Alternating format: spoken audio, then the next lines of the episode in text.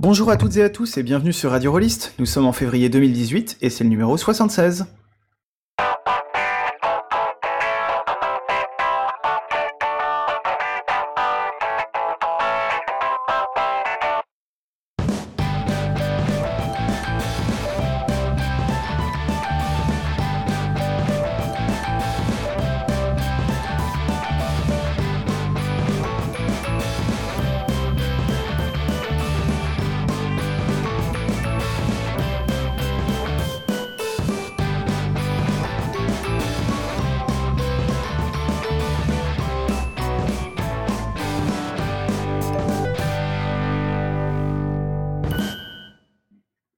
Bonjour à tous et à toutes et bienvenue sur Radio Rollist. Alors pour cet épisode, je suis en compagnie de Lila, notre spécialiste des GN qui impressionne même Thomas B. Bonjour, bonsoir. Et en compagnie de Loris, un éminent envoyé spécial du pays hexagonal. Alors pas, pas celui-là, l'autre pays hexagonal. Bonsoir. Alors, euh, dans cet épisode, on va faire un, grand écart, euh, genre euh, grand écart que Jean-Claude Van Damme à côté, c'est vraiment de la gnognotte. Euh, puisque on va aborder des sujets très différents et des, choses assez euh, distantes les uns des autres, les unes des autres. Donc Lila nous parlera de deux GN, le premier qui s'appelle Love is All et l'autre qui s'appelle La cigarette d'après l'amour, et euh, apparemment le, D apostrophe est important. Et Loris, quant à lui, nous offrira une, vision panoramique du jeu Arn. Et là, c'est l'accent circonflexe qui est important. Je sais pas si on dit Arn ou Horn. En tout cas, euh, voilà, et entre les deux, euh, eh ben moi je vous parlerai de prosopopée. Avant tout ça, comme d'habitude, on commence par le coup de projecteur du mois. Alors euh, ce mois-ci, moi j'avais envie d'assumer totalement la nouvelle réputation de Radio Rollist, parce que le site dont je voulais vous parler, c'est un site qui s'appelle C'est pas du jeu de rôle. C'est un site que j'ai découvert assez récemment, qui est d'ailleurs assez récent tout court. Et le focus de ce site, c'est les jeux de rôle sans MJ. Donc euh, tout ce qui peut rentrer sous l'étiquette euh, narrative ou végan, euh, trucs bizarres, bref, les trucs dont certains esprits chagrins vont dire que c'est pas du jeu de rôle. Donc je trouvais ça intéressant qu'il y ait un site qui se lance là-dessus avec pour objectif plus ou moins déclaré de prouver que ben si si non seulement c'est du jeu de rôle évidemment, mais euh, surtout qu'est-ce que ça pouvait avoir d'intéressant ce genre de jeu et d'essayer d'en faire découvrir le plus grand nombre. Donc pour l'instant voilà le site est assez neuf, il a quelques mois et du coup il y a que 5 articles dessus, ce qui est bien pratique pour moi puisque ça veut dire que pour une fois je peux être sûr de parler d'un site euh, sans dire trop de bêtises. Donc qu'est-ce qu'il y a sur ce site? Euh, Il y a cinq euh, articles. le premier, c'est un article définitionnel, puisqu'il faut bien commencer quelque part. C'est-à-dire un article qui explique pourquoi le JDR, sans, même sans MJ, ça marche. Alors je fais un petit spoiler, en fait ça marche parce que tous les joueurs vont se répartir le, boulot du MJ. Donc on, a tendance même à dire pour certains jeux que c'est pas tant un jeu, un jeu sans MJ qu'un jeu que avec des MJ. Hein, euh, je pense euh, par exemple à Au marge du pouvoir, le, jeu de Manuel Bedouet. Et euh, dans ce premier article, l'auteur du, site, que j'ai pas encore cité, qui est Mathieu B, explique aussi pourquoi c'est bien, ce que ça change quand on joue sans MJ, les grands principes qu'on peut en dégager, etc. Enfin, c'est une, bonne introduction, je trouve, à ce, genre de jeu-là. Après, il y a trois articles qui sont plutôt des quelque part entre la fiche informationnel et la critique de jeu. Euh, un premier article sur euh, Donjons et Bananes, qui est un jeu qui se présente un peu comme du Donjon et Dragon Gonzo, que j'avais lu d'ailleurs euh, moi il y a un, certain temps et j'avoue j'ai, pas trop trop compris comment ça marchait donc je peux pas trop en dire mais en tout cas c'est un jeu qui a l'air bien et qui déclenche l'enthousiasme de, de, Mathieu donc je suis sûr qu'il en parle mieux que moi. Il y a un article sur Laws Out qui est un jeu pour faire du western cinématographique et qui pour le coup on est assez d'accord avec Mathieu, même si on se connaît pas, euh, sur le fait que c'est un jeu qui tient pas tout à fait ses, promesses euh, et qui d'ailleurs, euh, soit dit en passant, pose, aussi pas mal de questions sur le commerce de la traduction jeu de rôle puisque la VO est payante, mais la VF est gratuite.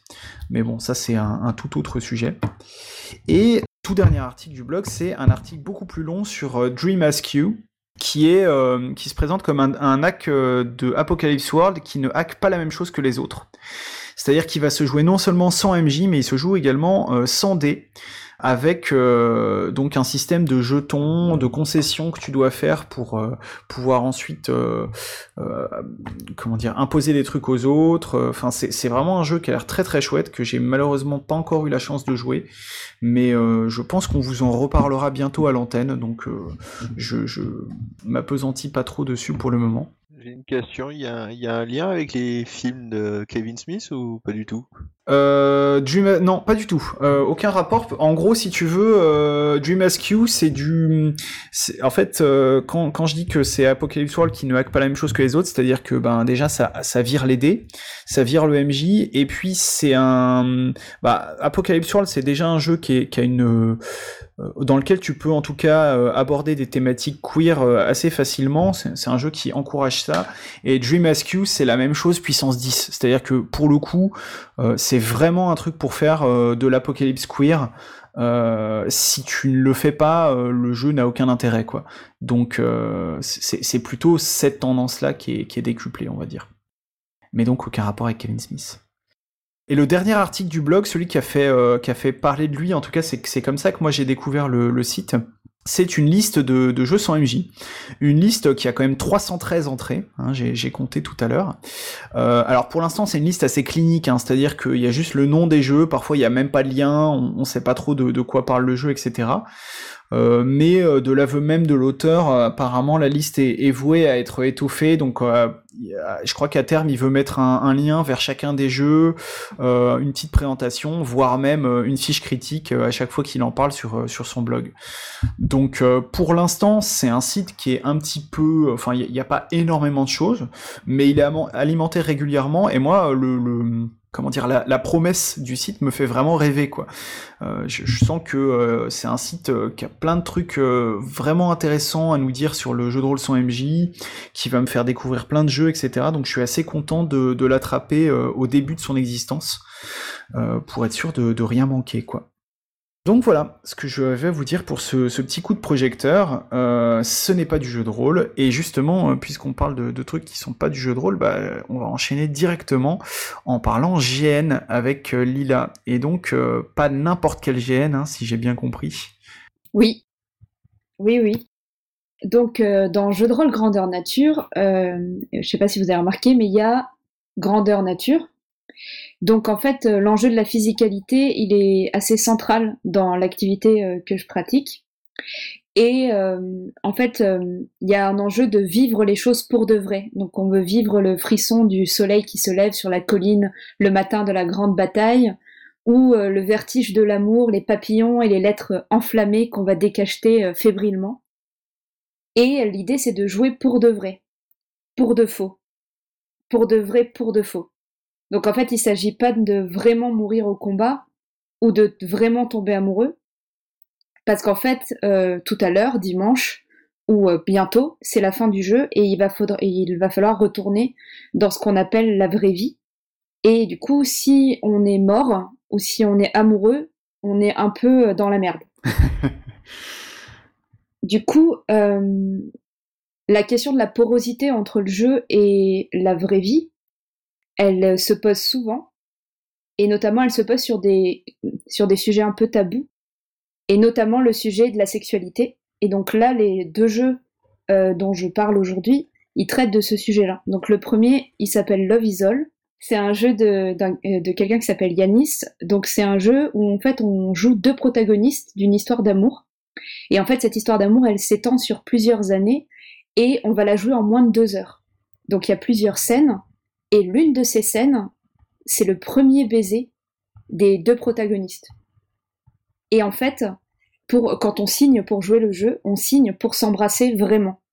Et euh, Yanis recommande que en fait, euh, on n'ait jamais embrassé la personne avec qui on décide de jouer.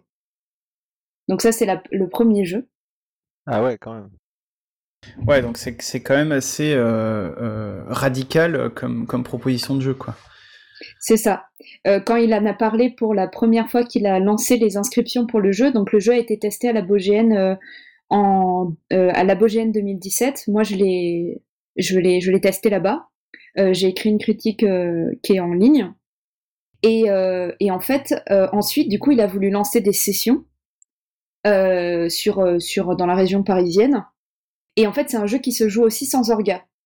Donc dans, les, dans, dans ce jeu-là, on, on, est deux, et en fait, il n'y a pas d'orga qui est là pour nous faire les scènes. On gère nous-mêmes parce que l'idée, c'est de se retrouver seul à deux. D'accord. Donc il y a en plus l'idée de créer un moment d'intimité vraiment quoi entre les deux personnes et qu'elles assument complètement ce qu'elles sont en train de faire, pas de se dire c'est leur gars qui a dit que. Donc il y a vraiment un, truc assez euh, assez euh, bien pensé quoi. Bah assez bien pensé au niveau de la comment dire assez bien pensé au niveau de la proposition de jeu mais après euh, évidemment alors tu vas peut-être en parler après mais mais ça, ça pose des questions au niveau de la comme tu disais au niveau de la distance et de la sécurité émotionnelle bah, c'est ça. En fait, euh, en, en, dans, GN, on a un truc qu'on appelle le bleed, qui est le pochoir entre le joueur et le personnage. Et euh, le degré, en fait, la, la finesse de ce pochoir-là, à quel point on va, on va euh, imprégner notre personnage de nous, et à quel point le personnage va nous imprégner. Et en gros, dans quel état on va sortir du jeu, quoi. Ouais, ouais. Et, et ça parle de, c'est un peu des enjeux de sécurité émotionnelle et notamment de quand on touche à la physicalité et un acte aussi intime qu'un baiser, moi pour moi par exemple un baiser c'est clairement sexuel, et donc le partager avec quelqu'un que bah, ça, va, ça va forcément créer une intimité, ça va créer quelque chose. Surtout qu'en plus on joue autour une histoire d'amour dans laquelle on va se projeter et on passe la barrière de la physicalité qui d'habitude est évitée. Euh, j'ai une question. Est-ce que la, barrière finalement n'a pas été supprimée au moment où les joueurs ont élu le fait de jouer au jeu? Puisqu'ils connaissent tous les deux la proposition, ils connaissent déjà le résultat. Est-ce que finalement cette barrière euh, n'a pas été supprimée ou le bleed n'a pas été affiné à mort au moment où ils ont signé en fait? Bah, c'est ça qui est, incroyable. C'est que moi, quand j'ai signé pour ce jeu, quand j'ai proposé le jeu à un copain et qu'on s'est dit bah vas-y on va le faire. Déjà j'avais pas du tout la mesure de ce qu'on allait faire. et surtout en fait au fur et à mesure de la journée parce que je pense que je l'ai invité le ouais j'ai invité le mardi et on a joué le mercredi soir. Et la journée la journée du mercredi les gars, mais j'avais l'impression que j'avais un date quoi. C'était n'importe quoi et vraiment j'étais hyper euh, excitée de d'appréhension mais vraiment comme quand tu vas à un date, je me suis maquillée et tout. Enfin j'ai j'ai pété un câble quoi. oui, je me souviens d'avoir lu le truc. Justement, c'était la lecture de, ce, de, de, de ton texte qui m'avait fait me poser la question en fait. Est-ce que la... le, le, fait que tu ne vas pas jouer avec n'importe qui, déjà, euh, comment dire, fait, fait, fait, tourner un peu la, la, la, la perspective. Ben moi je c'est ce que je me suis dit c'est clairement un jeu pour pécho. Sauf qu'en fait euh, ça c'est peut-être c'est apparemment c'est moi qui vois ça comme ça. Parce qu'en fait euh, il y a plein de il y a plein de il y a eu d'autres joueurs qui l'ont joué vraiment en mode euh, c'était c'était un moment sympa et c'est pas du tout un truc qui nous a bousculer quoi. Mais moi je pense que j'ai tendance à vraiment me projeter dans le dans le jeu et je suis à fond quoi. Mais après euh, euh, au-delà de comment dire donc là il y a y a cette scène donc où, on se roule des pelles quoi en gros ou en tout cas on se roule une pelle parce que c'est le premier baiser. mais est-ce que le reste du jeu est aussi sur des enfin tu vois est-ce qu'il y a juste ce moment là dans le jeu qui est un peu bon faut faut que je m'y prépare etc et le reste du jeu est plus sur du GN émotionnel plus euh, euh, traditionnel, si on peut dire, ou alors il y a aussi il y a d'autres trucs euh, qui le qui font qu'il se démarque un petit peu. Alors, je peux pas spoiler le jeu. Ah, eh oui. Parce que c'est un jeu qui fonctionne notamment sur des secrets, donc voilà. par contre, il y a clairement un enjeu. Ce qui est intéressant, c'est de voir ce qui se passe en termes de physicalité une fois que cette barrière du baiser est brisée parce que en fait, je, je, moi, je suis, je suis persuadée que, comme d'habitude, on ne franchit pas cette limite, dans le sens où on invente des métatechniques. Euh, Est-ce que le terme métatechnique, il est maîtrisé par les auditeurs de, et les éditrices de Radio Rollist ou pas? Euh, bah, Je veux bien que tu vite fait, parce que même moi, je suis pas certain de. Ok, une métatechnique, c'est quelque chose qui permet de faire, enfin, qui permet de simuler quelque chose qu'on ne va pas faire en vrai. Par exemple, euh, il y a des métatechniques en GN quand t'annonces boule de feu, hmm, ok. l'autre fait semblant de recevoir une boule de feu, par exemple, tu vois. Et ben, euh, autour de la sexualité en GN, on a mis, euh, euh, il y a beaucoup beaucoup de métatechniques qui sont mis en place, notamment les plus connues euh, c'est soit des systèmes de, de cartes où on s'échange des cartes pour te dire ben voilà ce que je t'ai fait, voilà voilà nous nous sommes embrassés, tout ça et plein de trucs comme ça. Ou où il y a un truc un peu plus physique qui s'appelle l'Arsavandi. Ouais. Je sais pas si vous avez déjà entendu Ouais, parler. c'est euh, c'est le- le- les caresses de bras, les fameuses. Exactement. En fait, on, on baise les bras. C'est, euh, c'est-à-dire qu'on se baise avec les bras. Donc, euh, par exemple, je prends dans ma main euh, la main de l'un d'entre vous et on commence à se caresser les doigts et en fait, on va monter sur l'avant-bras et c'est extrêmement sensuel et vraiment, moi, je trouve que ça simule vraiment très bien l'acte sexuel. Donc, d'habitude, on met en place ce genre de métatechnique. Euh, Il y, a le même genre de métatechnique pour simuler des baisers où on va toucher le visage du partenaire où en fait, du coup, pour moi, on est dans un niveau de sensualité qui est hyper fort, même si on franchit pas cette barrière-là, mais bon. Voilà.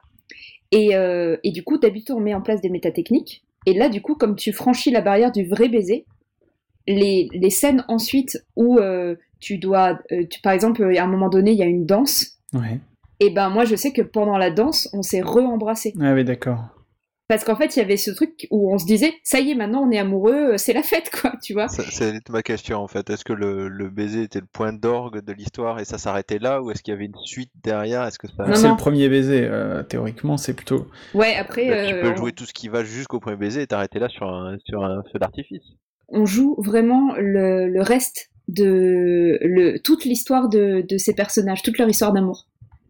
Et donc du coup, en fait, euh, le baiser arrive assez vite. Alors bien sûr, pas immédiatement. Donc du coup, euh, t'as les chocottes de ouf.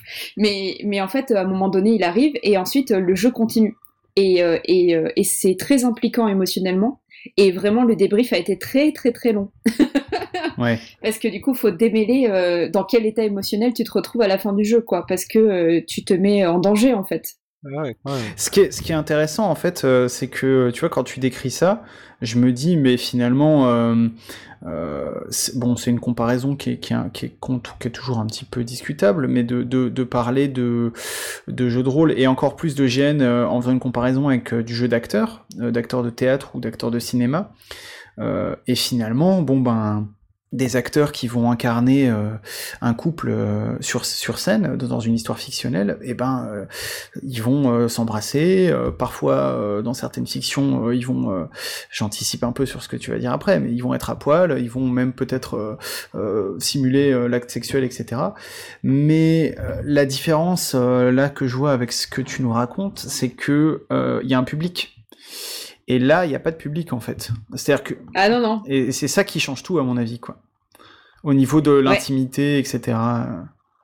Bah, c'est le nom de mon mémoire de, de, de M2. Ça s'appelait euh, le jeu de rôle Un théâtre sans spectateur. tu Ouais, vois, eh donc, bah, on est pile dedans. Ouais. Eh ben, oui, oui, carrément. Bah, c'est que comme on n'a pas l'alibi de le faire pour d'autres, on le fait pour nous-mêmes, quoi. Et c'est pas du tout la même, non. Et, euh, et ce, qui est, euh, ce qui est rigolo, c'est de se dire que dans des. C'est que c'est que il y a les mêmes lois que, que les lois du théâtre qui s'appliquent parce que il y a des monogames et euh, des gens comme ça qui font euh, du, du GN. Et ce qui est intéressant, c'est que quand tu joues une histoire d'amour tout un week-end, est-ce que tu as trompé ta meuf? Eh oui, C'est intéressant. Bah ouais, bien sûr. Et euh, donc voilà, il y a, il y a des vrais enjeux comme ça qui se posent. Et on avait fait un- une enquête en 2016 avec, euh, avec deux copines euh, qui s'appelaient, euh, donc les copines, c'est Leila, encore elle, et une, autre, une autre copine s'appelle Saeta. Et on avait euh, mis en place un, un questionnaire qui s'appelait Couple GN. Et on avait posé ces questions-là, qu'en fait on n'ose pas trop poser de.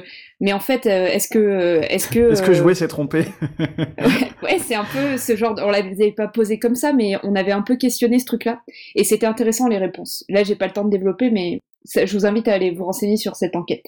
Du coup, ouais, donc tu parlais de, trucs à poil, et euh, c'est le deuxième GN dont je voulais parler. C'est, euh, ça s'appelle la, euh, la cigarette d'après l'amour. Donc c'est un GN de Leila Teto sur elle. Et en fait, elle propose d'expérimenter un moment assez particulier puisque on va jouer juste après, le moment juste après la première fois de deux personnes qui ne se connaissent pas. Elles se sont rencontrées là tout à l'heure et elles ont baisé et elles se retrouvent dans le lit et il y a ce moment de gêne, de ou, de gêne ou de ou de ou de bien-être, on sait pas, mais en tout cas c'est juste après la baise.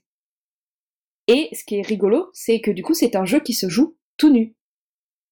Donc en fait, moi, donc moi, je l'ai joué avec avec une copine qui s'appelle Axel. Et il y a vraiment et c'est vraiment très très particulier. Déjà, les ateliers, quand tu te dis, ok, on est là, en fait, pour se foutre à poil. Donc pareil, c'est un jeu sans orga, donc tu prends complètement la responsabilité de tes actes. et, et, tu, et donc tu te, tu te fous à poil. Et là, tu fais, mais qu'est-ce que je fous là? Après, il y a des gens pour qui c'est plus facile que d'autres quand même. Oui, bien sûr, mais, euh, mais même, même si c'est facile pour toi de te foutre à poil, est-ce que c'est facile pour toi de te foutre à poil dans ce contexte-là pour jouer quelque chose qui est aussi intime? Tu sais, il y a toujours le côté aussi quel est l'alibi? Parce que euh, c'est pas pareil que montrer son cul, quoi. Clairement, c'est pas le même délire. C'est vrai, ouais. Et là, pour le coup, c'est un truc où j'ai été. Euh, il n'y a pas eu de. Nous, on s'est pas touché pendant le jeu, donc du coup, c'était à la fois. Euh, c'était à la fois réaliste parce que je pense que des fois, il peut y avoir cette espèce de retombée de qu'est-ce qui vient de se passer, c'est trop bizarre. Et en même temps, euh, c'était. Il y avait vraiment la sensation d'être en jeu, quoi, parce que tu te dis, comment ces personnes ont pu baiser alors qu'ils ne se touchent pas maintenant. Et ça te, ça te confronte. Moi, j'avais vraiment la sensation d'être euh, d'être en train de jouer. Et j'ai jamais ressenti ça aussi fort que, que dans cette expérience-là, en fait. C'est marrant parce que ça me trouble moins que le précédent, en fait. ah ouais? Pourquoi? Bah, le baiser pour moi c'est un truc hyper, hyper intime et, euh, et oui pour moi c'est tromper.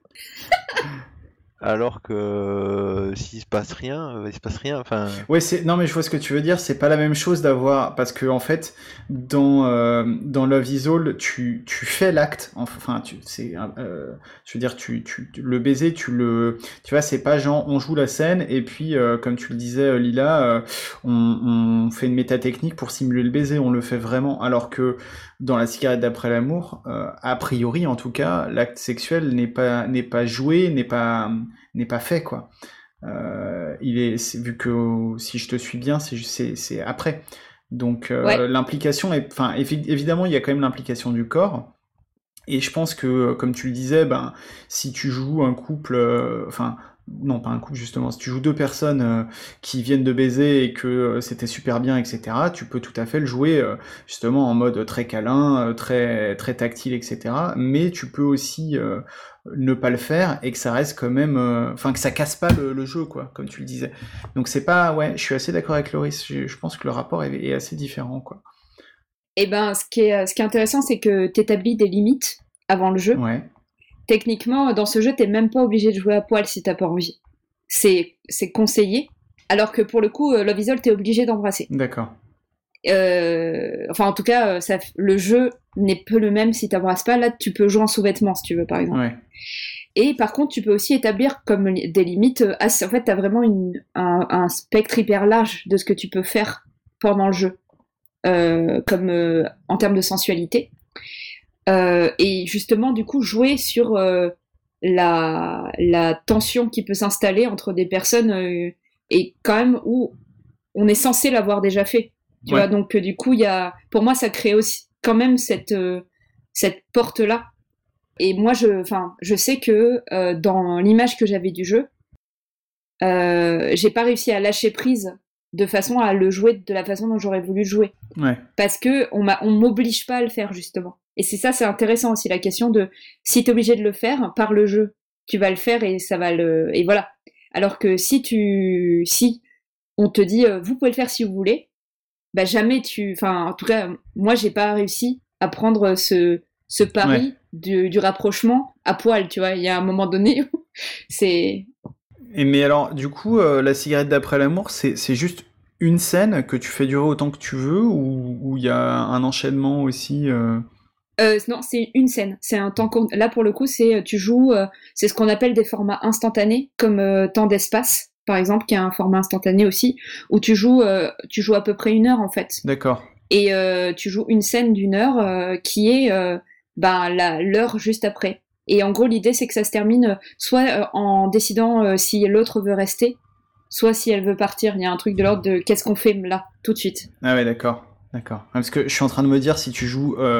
Tu me dis, on joue un GN d'une heure sur ce qui se passe après l'amour, il y a de bonnes chances quand même qu'au bout d'un moment, je dorme. Hein. Mais bon. Ou la douche. c'est ça. Mais justement, bah... ça qui est hyper intéressant, c'est de, c'est de livrer des trucs aussi intimes que ça. C'est que finalement, tu vas livrer. Euh, enfin, moi, déjà, je me mets pas à poil devant n'importe qui. C'est vraiment un truc hyper euh, intime pour moi. Mais en plus, le côté performer ce moment-là où d'habitude, tu ne le, tu ne le joues pas, en fait, ces moments-là. Ouais. Et donc, euh, te mettre en scène en train de faire un truc que, en fait, tu ne sais pas comment font les autres, puisqu'en fait, les seuls moments que tu as vus c'était les tiens.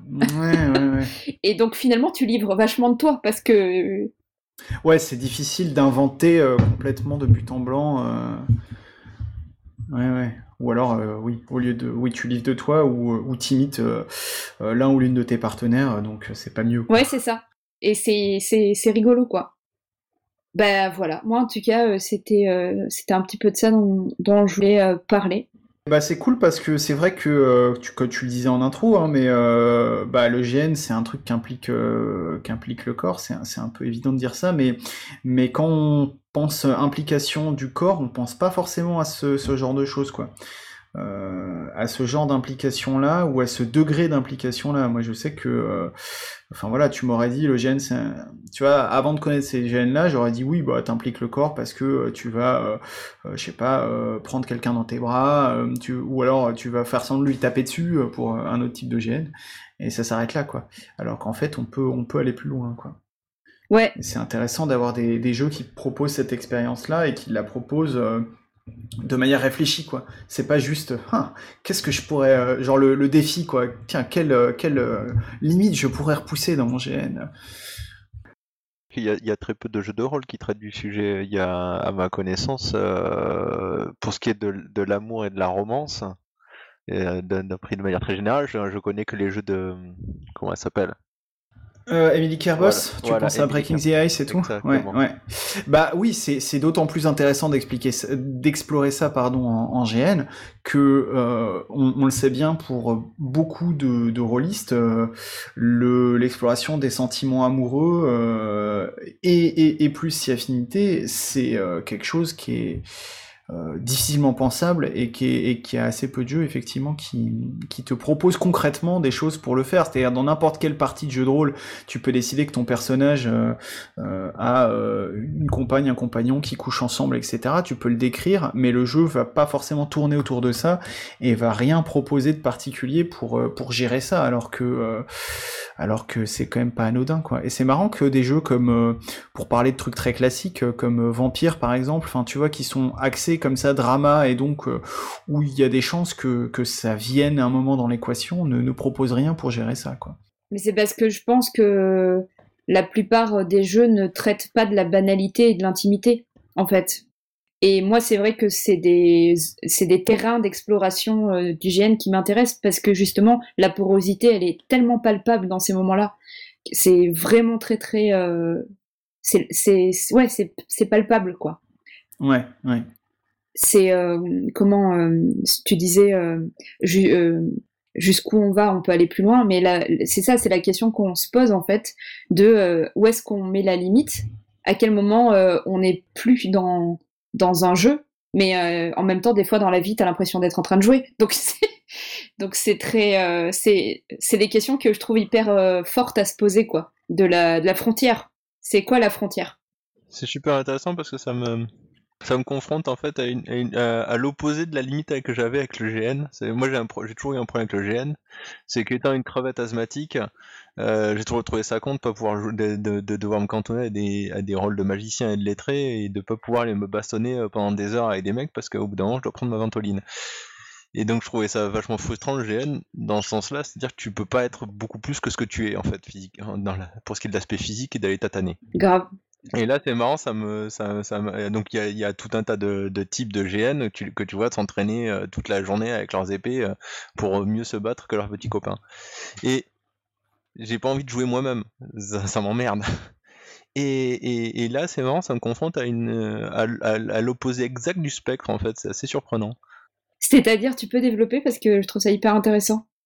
Bah, c'est-à-dire que là, tu te retrouves à jouer hyper toi-même en fait globalement c'est euh, et à te confronter à des trucs qui sont super internes et, et, euh, et en fait là où j'avais des problèmes physiques là je là je vais, je vais découvrir des barrières mentales ouais parce qu'en fait là t'es vraiment dans le truc de euh, j'ai pas le j'ai pas d'autre choix que d'être moi, ce qui était euh, en plus déjà la question, c'est-à-dire qu'en fait je pourrais pas jouer un guerrier parce que je suis un, une petite crevette asthmatique, mais en même temps, euh, là, tu peux absolument tout faire, c'est-à-dire que physiquement, si tu as envie d'aller rouler des pelles, il y a rien qui t'empêche, enfin, sauf si tu as une condition qui t'empêche de rouler des pelles, mais t'as as, vraiment le côté, euh, bah viens, en fait c'est simple, viens, on se roule des pelles.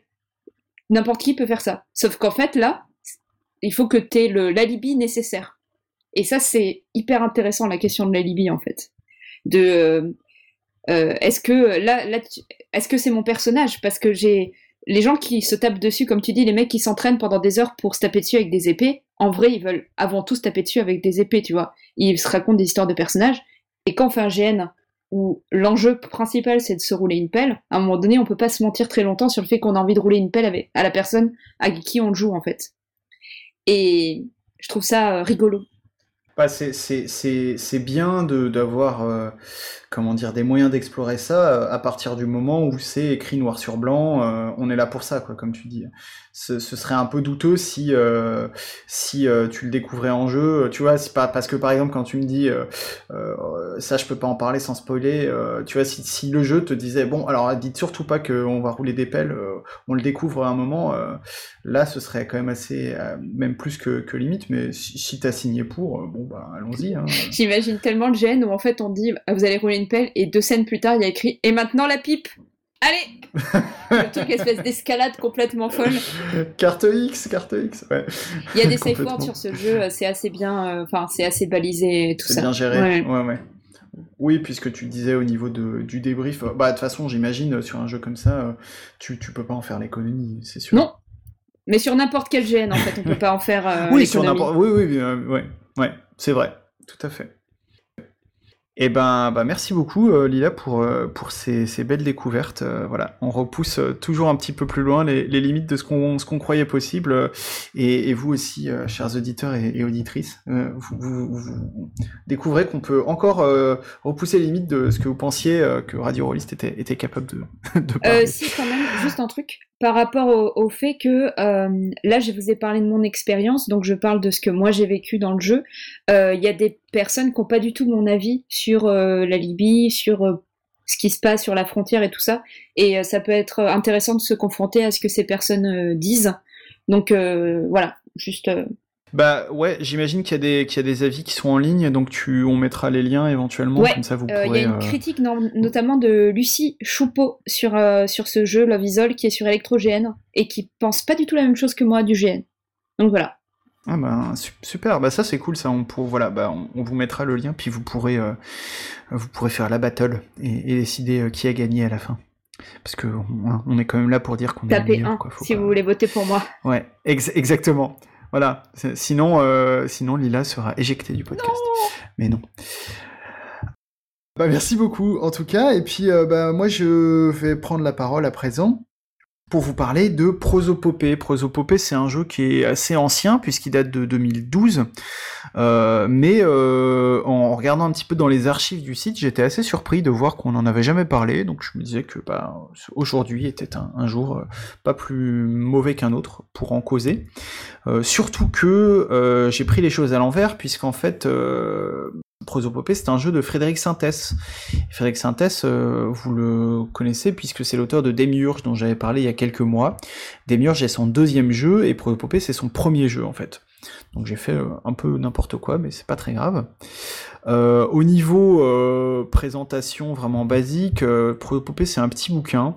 je me souviens plus du format, mais on doit pas être loin du format, le, format qu'on retrouve dans pas mal de jeux de rôle maintenant, qui est un peu entre A4 et A5. Euh, il fait à peu près 90 pages. Il y a une cinquantaine de pages de règles, une trentaine de pages de, conseils et d'exemples. Et euh, il coûte 15 euros en version imprimée sur Lulu. Et ce qui est intéressant, c'est qu'en version PDF, il est en, en, payez ce que vous voulez.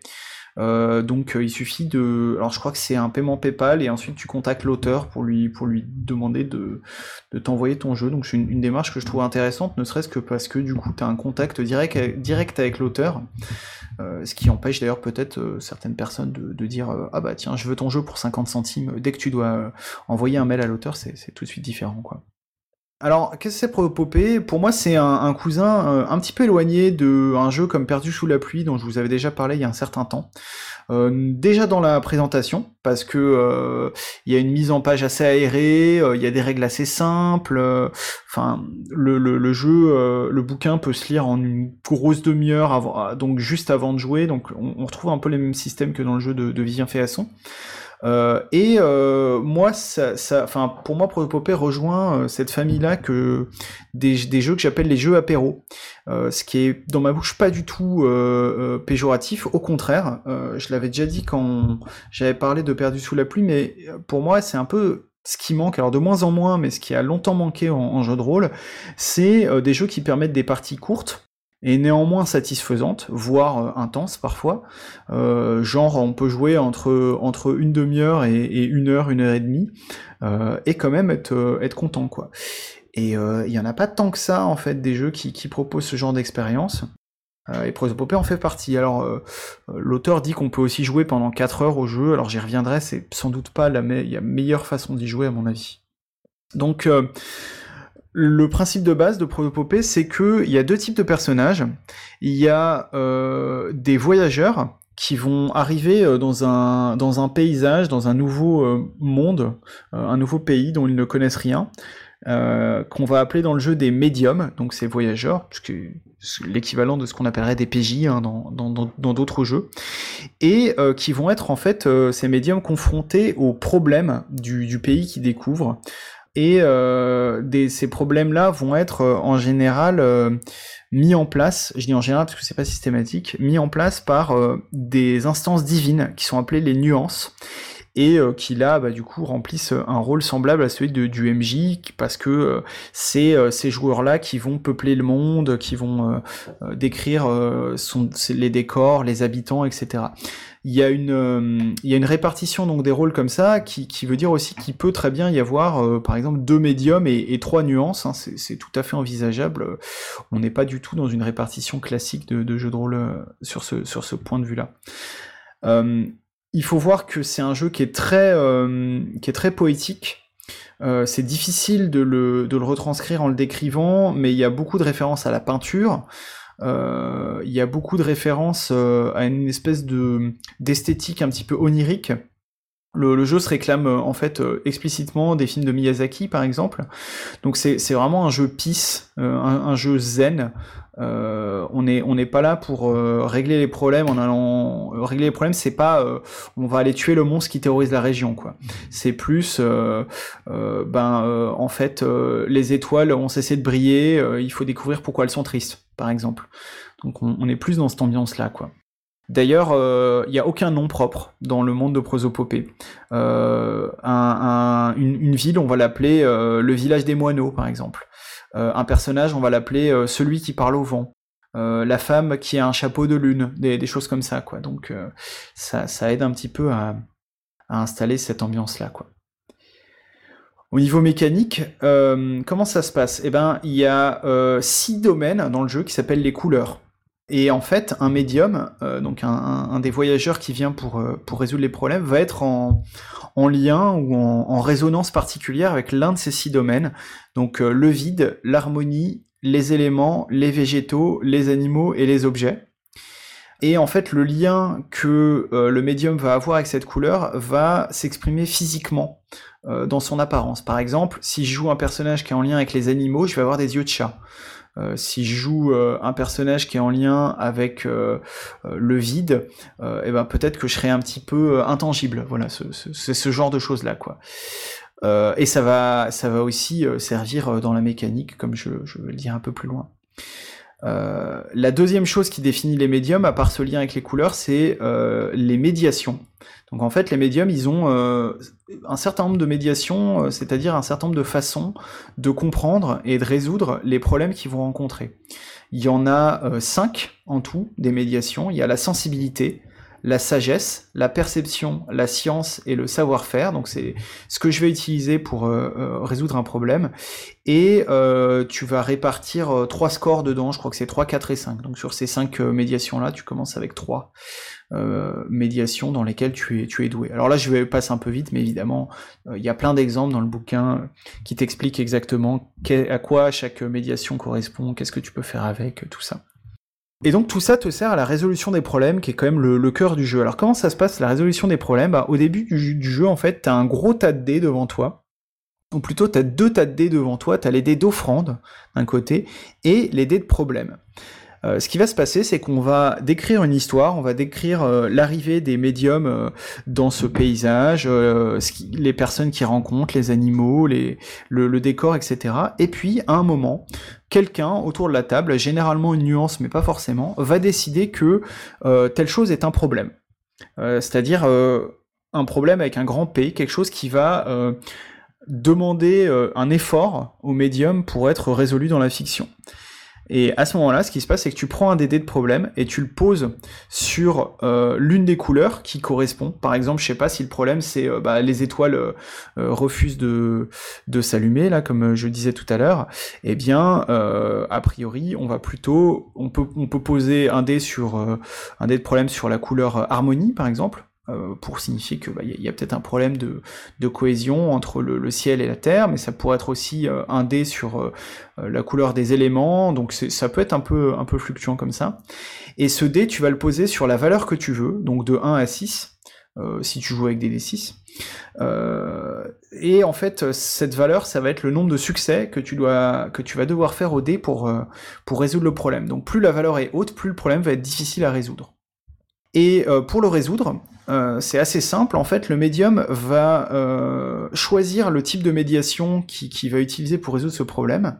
Il va raconter dans la fiction ce qu'il fait. Euh, et il va ensuite prendre des dés d'offrande et les lancer. Alors les dés d'offrande, euh, comme je le disais, ils commencent en un gros tas autour de la table et ils sont censés en fait circuler euh, pendant la partie. C'est-à-dire qu'au début tu commences avec aucun dé d'offrande et tu vas en recevoir de plus en plus pendant la partie. Euh, l'idée c'est tout simplement quand il y a quelqu'un autour de la table qui raconte, qui dit quelque chose que tu aimes bien, ou qui dit quelque chose qui te semble aller dans le, canon esthétique de la partie, eh ben tu vas lui filer un dé d'offrande. Donc c'est une manière de récompenser en quelque sorte euh, des belles descriptions ou euh, des, choses qui te paraissent euh, aller positivement dans le, sens que, de ce que toi tu as en tête.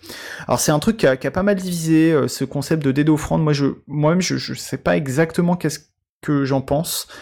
Est-ce que récompenser les joueurs matériellement pour des descriptions, c'est cool ou pas? Euh, je sais pas. En fait, moi, ma, crainte un petit peu là-dessus, c'est que ça risque de mener une sorte de course à la narration. Euh, un peu comme, euh, tu vois, quand je dis à mes étudiants, bon, alors vous allez avoir une note de participation orale. Ah, d'un seul coup, il y a toutes les mains qui se lèvent et tout le monde veut participer juste pour avoir la note, quoi. et donc, ça, peut, à mon avis, créer comme ça des situations un peu étranges où, à l'inverse, tu peux avoir envie de juste raconter des trucs cool sans avoir cette carotte, sans qu'on te tape sur la tête en te disant c'est bien ce que t'as dit là, c'est cool, tiens, voilà un dé. Euh, voilà un sucre quoi. Donc euh, je sais pas, moi je, trouve que l'idée est intéressante, mais je comprends qu'elle puisse un petit peu euh, gêner quoi. en tout cas si elle gêne, bah, ne jouez pas à Popé parce que c'est vraiment le, cœur du jeu. Hein. Donc ce qui se passe, comme je le disais, donc tu racontes ce que tu fais avec ta médiation. Par exemple, si c'est les, les, étoiles qui ont disparu, disons que je vais utiliser ma médiation de science pour euh, résoudre ce problème Eh ben là c'est assez simple, je vais prendre des mesures, je vais regarder dans un télescope, etc. Euh, etc. Euh, disons que j'ai 5 en sciences, eh bien je vais lancer mes dés d'offrande et tous les dés qui vont faire un résultat égal ou inférieur à 5 vont me donner un succès. Donc les succès, c'est un score égal ou inférieur à ton, à ton niveau de médiation. J'ai une question sur la manière dont l'histoire est racontée. En gros, euh, est-ce qu'il y a une est-ce qu'il y a une histoire en parallèle des petites scènes qui sont générées par cette économie des dés ou est-ce que cette économie des dés de création de scènes génère toute l'histoire? J'ai peur que ce soit des petites scénettes euh, et que ça, on arrive sur une histoire qui soit quand même assez mineure et de, et de, et de petite échelle, quoi. Non, parce que euh, alors c'est plutôt dans le deuxième sens, c'est-à-dire que c'est euh, enfin c'est plus subtil que ça, c'est-à-dire qu'en fait là on est dans de la narration partagée avec euh, un côté euh, où euh, voilà chacun parle à son tour en laissant des silences pour être sûr que tu vas pas couper la parole à l'autre, que quelqu'un peut intervenir pour ajouter un détail, etc. C'est un, type de narration partagée que pas mal de jeux font. par exemple, je sais qu'il y a comment Dragonfly Motel de, Thomas Munier pardon qui, utilise un petit peu ce genre de choses là. C'est-à-dire on, on raconte librement ce qui se passe et il va en découler une histoire. Euh, donc c'est vraiment du, freeform, hein. tu peux raconter tout ce que tu veux euh, sur euh, ce que ton personnage fait ou dit, on peut faire plein de dialogues, c'est juste qu'à un moment, on va décider dans la fiction que telle interaction, que tel détail en fait de la fiction mérite qu'on s'y arrête un petit peu en décrétant que c'est un problème qu'il va falloir résoudre. Euh, et, là, du coup, on fait un, zoom en fait sur ce détail de la narration en disant, ok, euh, moi j'avais juste décrit pour le côté esthétique le fait qu'il n'y avait plus d'étoiles dans le ciel, mais quelqu'un d'autre décide que non, euh, moi je veux qu'on s'arrête dessus, on va essayer de, comprendre pourquoi il n'y a plus d'étoiles dans le ciel, etc. Tu vois, c'est un peu dans ce dans ce sens-là en fait. Ouais, c'est plus clair. Il y a, donc il y a, ouais, il y a, effectivement, il y a quelque part une grande histoire avec des scènes. Voilà, c'est ça. plutôt des focus. Ouais, c'est ça, c'est ça. Alors pour, pour en revenir euh, sur ce côté mécanique, hein, qui est le, dernier point que je voulais aborder, euh, ce qui est intéressant, c'est que par rapport au nombre de succès, euh, donc comme je le disais avant, il faut faire autant de succès que la valeur du problème pour le, supprimer tout à fait. Donc si tu as mis ton dé de problème sur 6, il faut faire 6 succès pour, le, pour résoudre le problème, ce qui est beaucoup.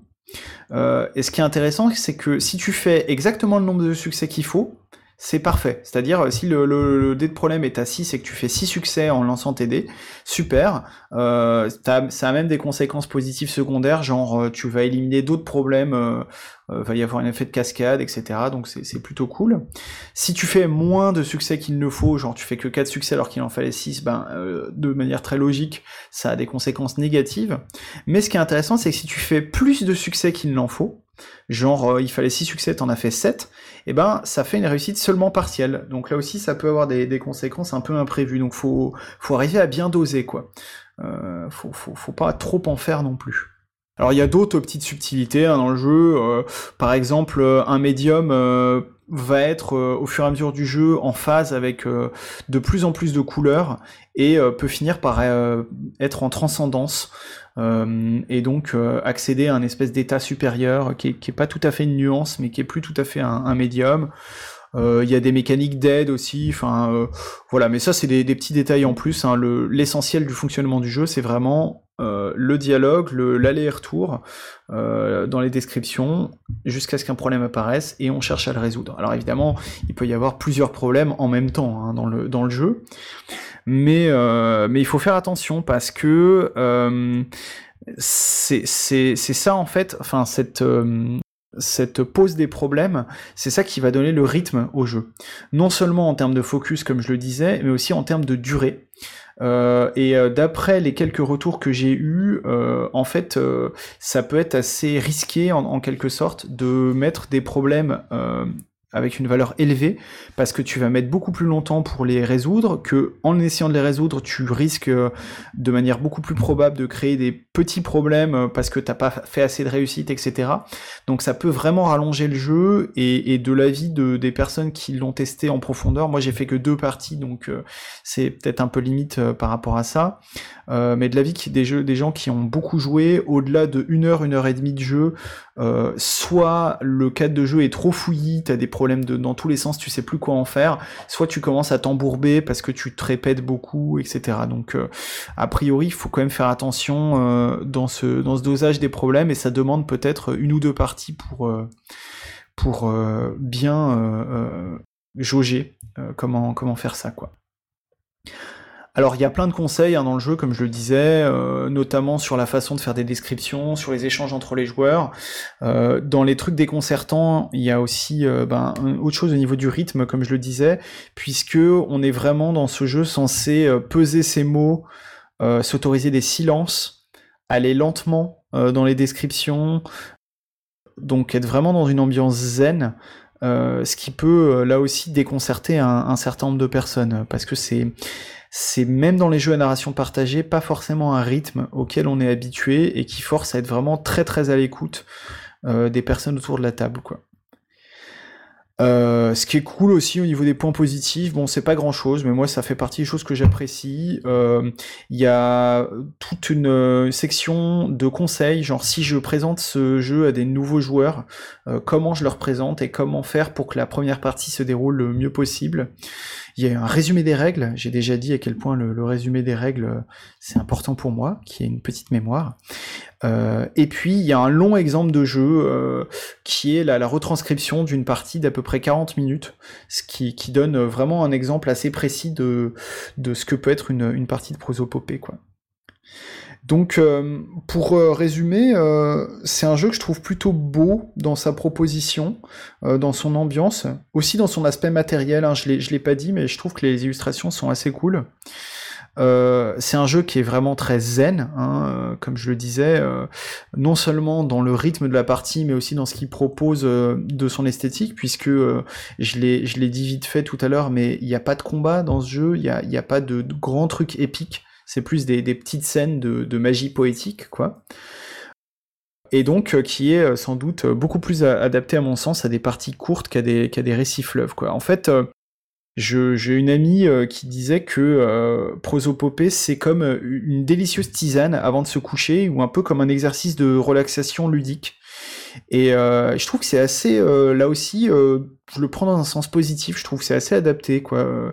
Quand, quand tu joues à Prosopopée, bah, tu te sens plutôt cool après, te, te, t'as raconté une belle histoire, plutôt positive, assez poétique, donc en général, quand t'en sors, t'es es plutôt content. Et, et, bah, un jeu de rôle qui te permet de, de ressentir ça, moi je trouve ça chouette. Ouais, c'est chouette. Voilà. Ça a l'air chouette en tout cas. Moi, j'étais en train de réfléchir à si on peut hacker ce jeu pour faire du Dying Earth. voilà, tout de suite. Ah, mais tu salis tout. Euh, voilà. Je te parle de, de terre euh, fleurie euh, avec des petits animaux et toi, tu veux faire tout de suite la, terre écorchée, quoi. Ah, Dying Earth, c'est au-dessus du langage fleuri avec des personnages qui parlent avec des phrases à rallonge et à tiroir.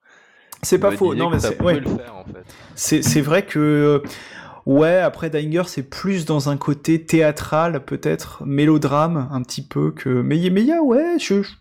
La, la, parenté est pas évidente, mais, mais pas non plus euh, totalement déconnante, quoi. Ouais, En fait, moi, euh, j'imagine plutôt une espèce d'installation de comment se passe une partie euh, concrètement.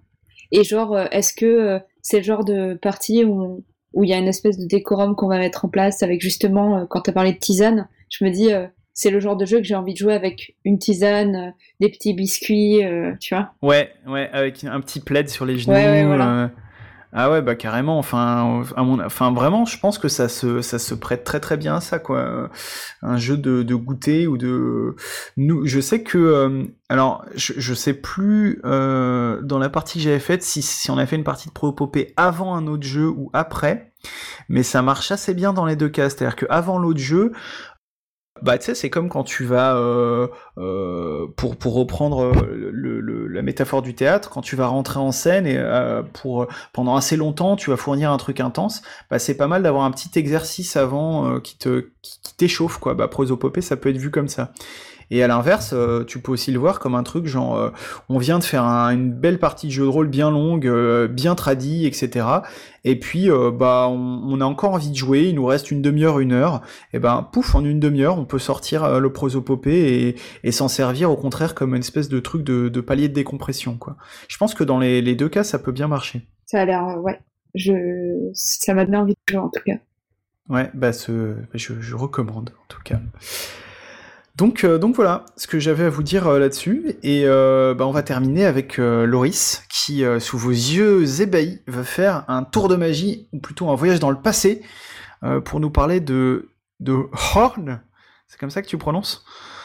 Alors c'est Arn. Disons que l'accent circonflexe est important parce que l'auteur s'est un jour aperçu que Arn en allemand ça voulait dire urine et ça l'a un peu démotivé.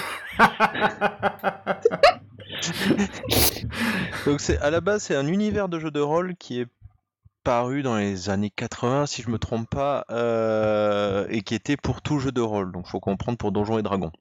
Ouais. L'idée de, de World, c'était de vraiment, on parle d'univers encyclopédique, c'était vraiment de pondre une encyclopédie, dans le sens où chaque élément du jeu, de l'univers, est décrit euh, sous forme d'un article d'encyclopédie. Donc euh, la présentation de Arn, c'est les 40 euh, pages de l'article Arn de, de ce qui s'appelle l'Encyclopédia Arnica. Donc c'est un univers qui a connu, qui a une très longue histoire éditoriale puisque le, le, l'univers a, donc a été conçu dans les années 80, ils ont sorti la, ils ont ressorti la, la troisième édition de l'univers il y a, euh, je sais plus en 2000 euh, et des bananes 2001 ou 2002, quelque chose comme ça, et qu'ils continuent de produire des articles régulièrement, et que tout est globalement encore en production, réédité et disponible. Contrairement à beaucoup de jeux de cette époque où les premiers suppléments ont disparu, non, non, là tout est dispo en PDF, voire en papier. Alors qu'est-ce que c'est ARN Arn, à la base, c'est une île qui correspond plus ou moins à l'Angleterre en termes de climat et d'ambiance. Donc euh, plutôt pluvieux, des côtes euh, rocheuses dentelées, euh, un, temps, capricieux, des forêts et tout ça. En termes d'époque, c'est du médial fantastique. On se situe plutôt au 10e, 11e siècle. il y a de nombreux royaumes dans, sur cette île qui ne couvre pas en fait la totalité de l'île. Donc il y a tout un tas de zones encore sauvages habitées par des tribus barbares euh, qui se font la guerre entre eux. Les royaumes eux-mêmes ont des, ambiances très différentes. Il y a le, le qui est un solide royaume, euh, comment dire, euh, euh, féodal, très très stable, avec une lignée claire. Le problème c'est que le roi actuellement n'a pas de descendants et qu'il y a beaucoup de prétendants, enfin de gens qui aimeraient bien mettre la main sur le trône. À l'opposé, on a le, par exemple le royaume de Réthème, qui est un, en fait qui, est, qui s'est construit sur les cendres d'une ancienne euh, théocratie sanglante dédiée à un dieu maléfique et euh, qui reste encore empreint de cette euh, de la mentalité et d'ailleurs du culte des dieux Morgath et Agric qui sont des dieux maléfiques qui ont pour qui le Réthème est le seul royaume encore sur cette île euh, pour lesquels ils ont le droit d'avoir pignon sur rue. Morgath étant un dieu de la mort et euh, Agric un dieu du, feu et du pillage, euh, je sais plus. Truc assez odieux quoi. C'est pas le dieu de la maladie, Agrippe Non. Ah, et, mais par contre, Morgath, il y a bien un lien avec Morgoth des Terres du Milieu, dans le sens où Arn donc est une île sur une planète qui s'appelle Ketira, et euh, il y a en fait plusieurs univers parallèles, dont un qui ressemble beaucoup aux Terres du Milieu et euh, où l'auteur évoque carrément Tolkien. Euh, en disant que Tolkien avait bien décrit cet univers-là, mais avait changé un peu les noms.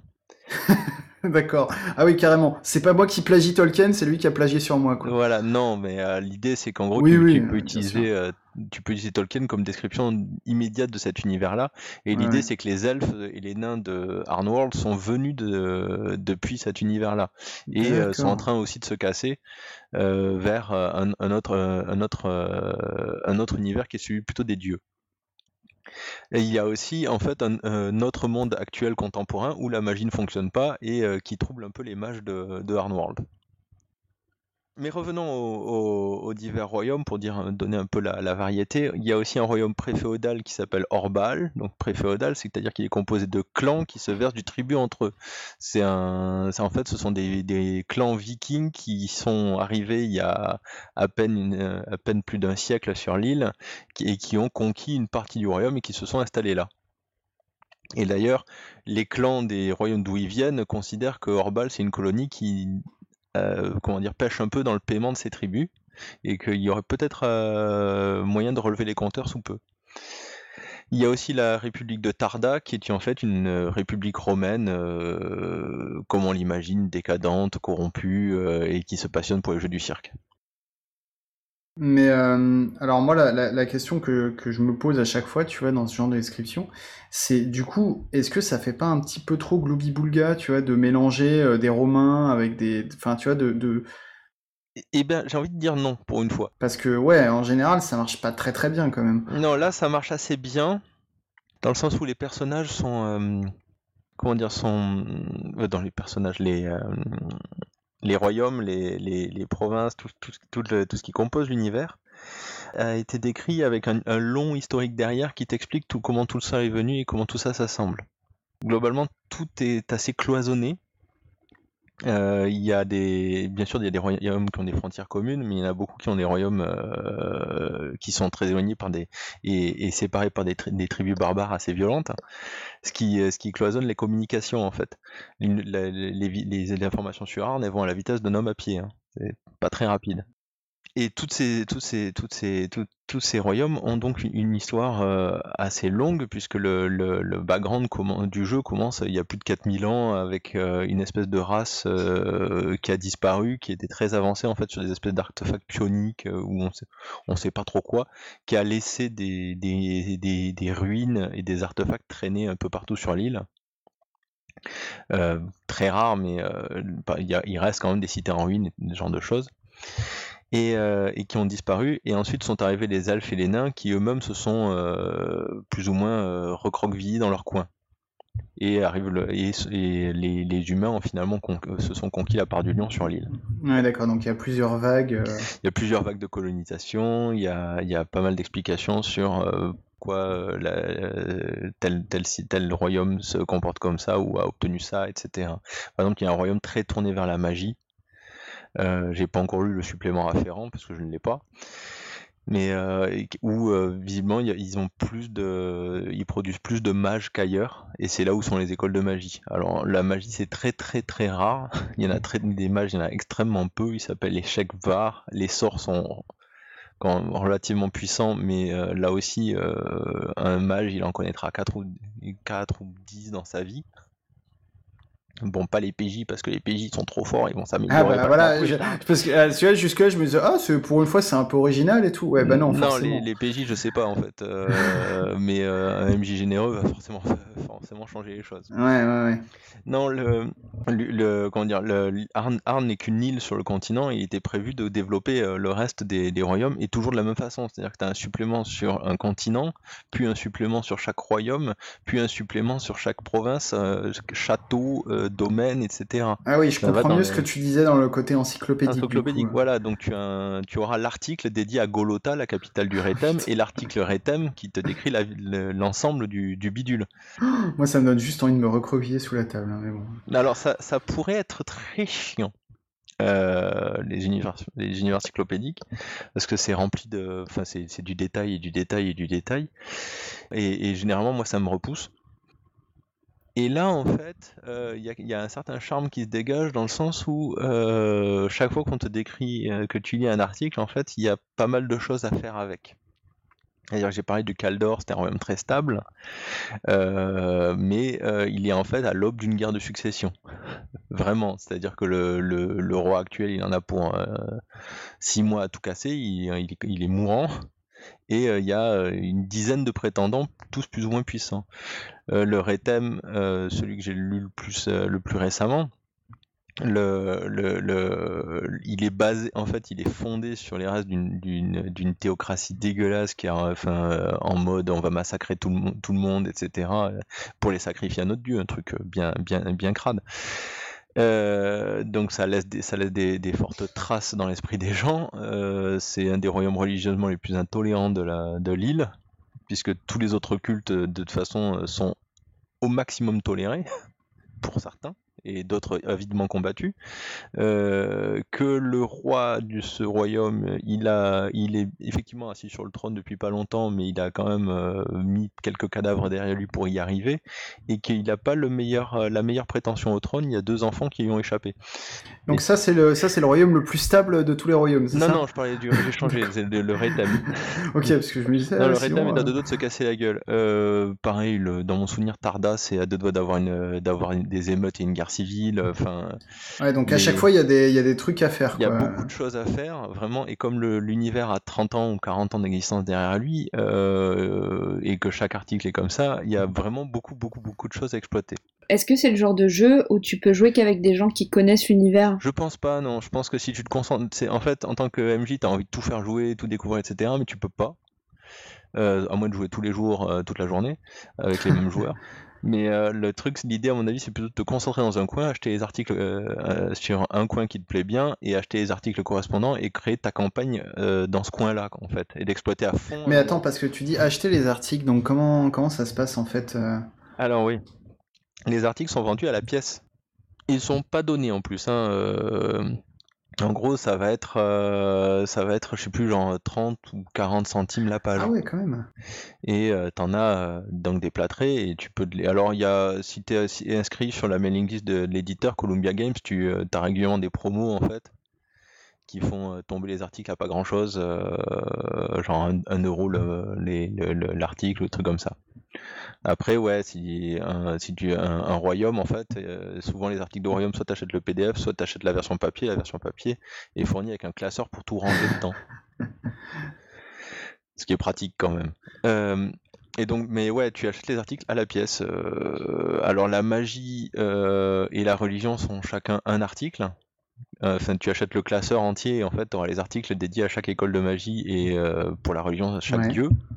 Mais après, si tu veux te détailler un ordre religieux, parce qu'il y a des ordres religieux combattants et des, et des ordres religieux non combattants, si tu veux le détailler, il va falloir acheter l'article. Euh, Donc ça veut dire qu'il n'y a pas, euh, comme dans la plupart des jeux, genre un truc où euh, tu l'achètes et tu as la description du monde de base. et pour le reste, quand tu veux aller dans le détail, il faut, faut, si, si, si, la, la description du monde de base, donc c'est le, Ah oui, d'accord, ok. Et, dedans, tu auras l'article. Ok, d'accord, d'accord. Qui te décrit euh, l'île en détail, avec un aperçu de tous les royaumes, etc. Ça, ça fournit, il y a quand même, je sais plus, genre 60 ou 70 Ok, oui, non, sinon, ça m'aurait semblé un peu abusé. je l'ai sous les yeux, 58 pages. 58 pages et t'as pas mal de choses à faire avec, mais bon, ça reste light quoi. Euh, l'idéal, à mon avis, c'est quand même d'acheter de regarder un royaume qui te plaît et, euh, et d'acheter l'article correspondant après pour, pour détailler. C'est marrant parce que c'est presque la logique du DLC de jeu vidéo euh, appliqué au jeu de, rôle. C'est ça, ouais. Et ça marche bien. Mais il y a un truc rigolo, ça s'appelle le fanon. C'est-à-dire que c'est le canon écrit par les fans. En gros, il y a une espèce d'accord tacite entre l'éditeur et les fans c'est que les fans écrivent des articles euh, et ils se sont mis, euh, ils se sont fait les, les, mises en page de, ils se sont fait des templates pour les mises en page de, de, l'encyclopédie et écrivent des articles sur des trucs qui n'ont pas été développés par, euh, par l'éditeur. Et en gros, l'éditeur, de ce que j'en vois, n'a pas l'intention de, d'écrire quelque chose sur ce sujet-là une fois qu'il a été abordé. Mais c'est ah, génial. c'est cool ça. Donc il y a des, il y a, y, a, y a, quand même une cartographie hyper détaillée qui existe. Donc chaque, euh, t'as une grande carte de l'île en fait, et chaque euh, carré de l'île est décrit par une carte. Et en fait, il y a des fans qui ont fait des cartes manquantes. Ah. Et euh, avec le niveau de détail, on dirait des cartes de l'IGN. C'est d'une précision à faire peur. Et donc, tu as, des, as des articles qui peuvent faire beaucoup de pages. Tu as aussi, euh, les fans ont développé des, scénarios. Par exemple, euh, tu as un supplément sur la guerre de succession du Caldor, dont je parlais, qui fait 80 pages quand même. Et qui est gratuit. D'accord. Donc, tu as beaucoup de matos gratuits en fait sur le site des fans. Alors, il y a, je parle, je parle de l'éditeur au singulier depuis tout à l'heure. En fait, il y a deux éditeurs. Il y a Columbia Games, qui est l'éditeur historique, qui a, tout produit euh, jusque-là et qui conduit encore à produire. Mais à un moment donné, en fait, euh, visiblement, ils se sont frités avec l'auteur d'origine. Et euh, l'auteur d'origine a ouvert sa popote à côté, qui s'appelle, je sais plus, Kelestia Games ou un truc comme ça, qui est dédié à produire du harn. Mais il ne se tire pas dans les pattes, sauf sur le, sauf sur le bouquin de base, en fait, qui est à peu près le même. Euh, disons qu'il y a deux livres de règles pour la partie système. Euh, donc Master chez Columbia Games et euh, Master Gold chez, euh, chez Kelestia. Et Kelestia, par contre, ils se sont concentrés sur un, sur un, bout de continent en fait qui décrit et ils touchent pas à Arn, ils touchent pas à D'accord. Donc au final, ça, ça, se complète plus que ça se, plus que ça se, ça se, comment dire, plus que ça diverge que dire, d'autre? Bah c'est, hyper détaillé, c'est, euh, très ancien. Ils ont, ah, ah, j'ai, évoqué le système, voilà. Alors, il y a eu une percée des vins à un moment donné dans leur histoire euh, parce que la licence était libre et que ça rapportait de l'argent et que tout le monde y allait. Donc, il existe des suppléments en version d 20 avec double, euh, double, double caractéristique par rapport au système, au système maison. Mais il faut parler du système maison. Le système, le système Master, en fait, c'était très original quand c'est sorti dans les années 80. En gros, ça a essayé de corriger des problèmes de Donjons et Dragons, c'est honorable. donc tout, se fait au système descend et ça essaie d'être un peu unifié. Alors quand je parle de système unifié, là on est dans, du vieux, donc c'est quand même que la magie et les combats. Hein. Et ça se veut réaliste, et c'est là où le, bas blesse. Donc réaliste, ça veut dire par exemple que quand tu achètes une armure pour ton personnage, tu achètes chaque zone, enfin tu donnes des valeurs d'armure à chaque zone du corps de ton personnage. D'accord? La main, euh, les doigts, la main et euh, le poignet et l'avant-bras, c'est pas les mêmes parties. Au secours. Et alors, tu peux les accumuler, tu peux mettre du tissu et puis de la cotte de maille par-dessus. Et, là, et là, on regarde les valeurs cumulées. Et alors, il y a des règles quand même pour quand tu fais un trou dans une armure et que tu essaies de l'exploiter plus tard. Ton personnage, s'il se met à saigner, ça peut s'infecter, il peut mourir plusieurs mois après la blessure. C'est quand même, ça va assez loin dans le, dans le réalisme entre guillemets. C'est oh pas en train de certaines lourdeurs, mais il y a quand même des idées rigolotes. Enfin, le, le coup du personnage qui meurt longtemps après une blessure, ça, c'est assez intéressant. C'est pas très lourd à mettre en jeu, et ça peut être intéressant à, de, de, faire un personnage qui cherche son, un médicament pour éviter de mourir de la gangrène. Mais les combats où il y a les armures et on essaie d'exploiter les trous et chaque blessure peut saigner et tout, c'est un peu long. Par contre, contrairement à Donjons et Dragons, euh, ils essayaient de faire. En fait, les combats, c'était un jet d'attaque, un jet de défense, on compare les résultats sur une matrice. C'était intéressant, c'était original, il n'y a pas de point de vie, on inflige des blessures. Donc il y avait des, évolutions qui étaient intéressantes pour l'époque. Maintenant, aujourd'hui, euh, enfin moi, mon point de vue, c'est beaucoup trop lourd. Euh, un classeur de 100 pages de règles, pour le jeu rôle, j'y arrive plus. quoi. Si je dois m'autoriser ça, ce sera du Fate ou du Pits and Peril et, et jeunesse. Ouais, parce que, parce que ce système-là, en fait, il n'a pas été euh, remis au goût du jour depuis sa création dans les années 80, quoi, en gros. Alors, voilà, entre guillemets, il y a eu, euh, il en est à trois éditions d'un côté, euh, deux éditions chez, chez, chez, Jules de chez Smith en face. mais ça reste globalement la même base. ils n'ont rien révolutionné. Enfin, ça reste le Hardmaster V1 est compatible avec la V3 et inversement, en, en, grosse, à grosse maille. Quoi. La magie, c'était la, la, magie des prêtres est assez intéressante par contre, parce qu'en gros, tu as vraiment un effort sur la foi à faire. En gros, tu dois accomplir des actes de foi pour récupérer des points de foi que tu pourras claquer éventuellement pour faire des sortilèges dont tu ne et l'idée, ça serait que, le MJ interprète les sorts, enfin les prières, une fois qu'elles ont été lancées, de manière à ce que le doute soit là. Sur est-ce que ça marche ou pas, quoi. Voilà. Et c'est vrai qu'il y a beaucoup de sorts, surtout dans les, sorts les plus, euh, plus vieux du jeu, euh, qui sont euh, écrits de manière à ce que tu puisses introduire le doute assez facilement en tant qu'MJ. Est-ce que ça a marché? Est-ce que ça n'a pas marché? Voilà, ça c'est pas mal. Et tous les croyants ont la foi, c'est-à-dire que ces histoires de points de foi apparaissent chez tout le monde. En gros, ton âme n'est sauvée que si tu as un certain nombre de points de foi.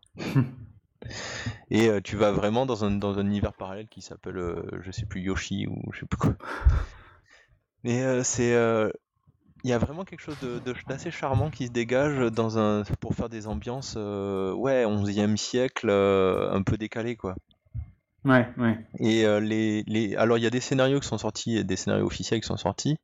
une campagne en trois épisodes, un peu décorrélée.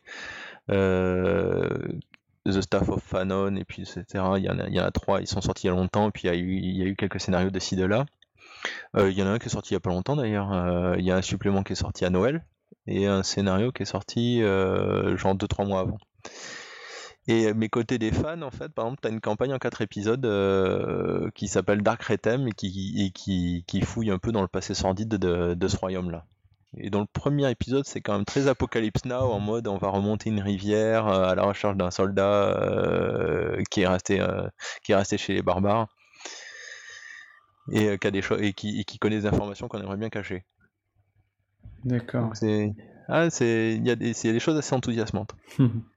voilà, et euh, bah, moi j'ai lu ça et, euh, et, ça a bien fait rêver et, c'est en train de, de, comment dire, de remplacer un peu les, les, royaumes oubliés et tout ça dans, dans, ma tête pour faire, pour faire du donjon et dragon quoi.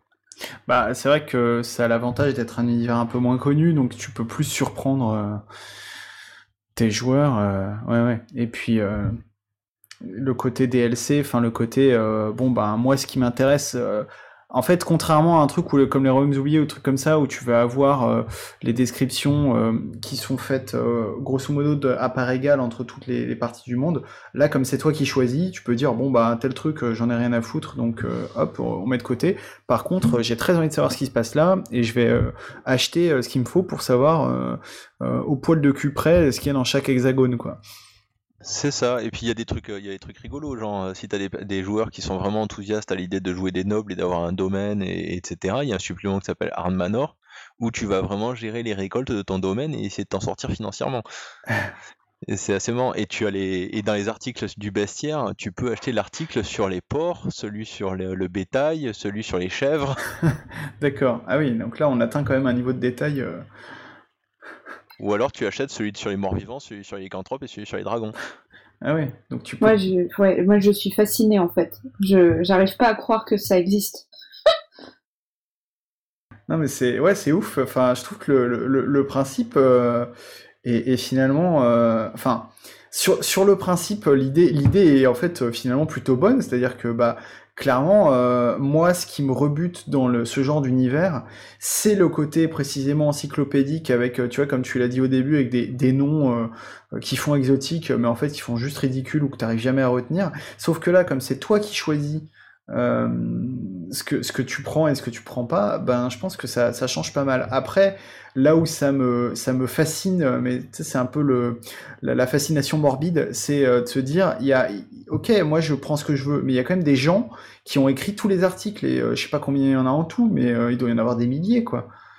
Euh, ça... se compte en mètres linéaires. Hein. Ouais, mais c'est ça. Euh, moi, je sais pas, je vais voir si sous cette classeur hein, de, de, contenu, ah, c'est énorme. Le temps d'écriture que ça, que ça représente, quoi. Et on parle de, de, décennies quand même. Ouais, ouais, ouais, mais bon.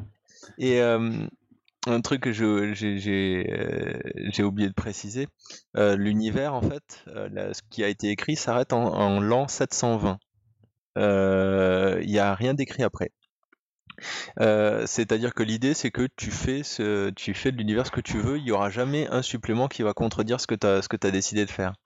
Puisque tous les suppléments s'arrêtent en 720 et te donnent la situation jusque-là.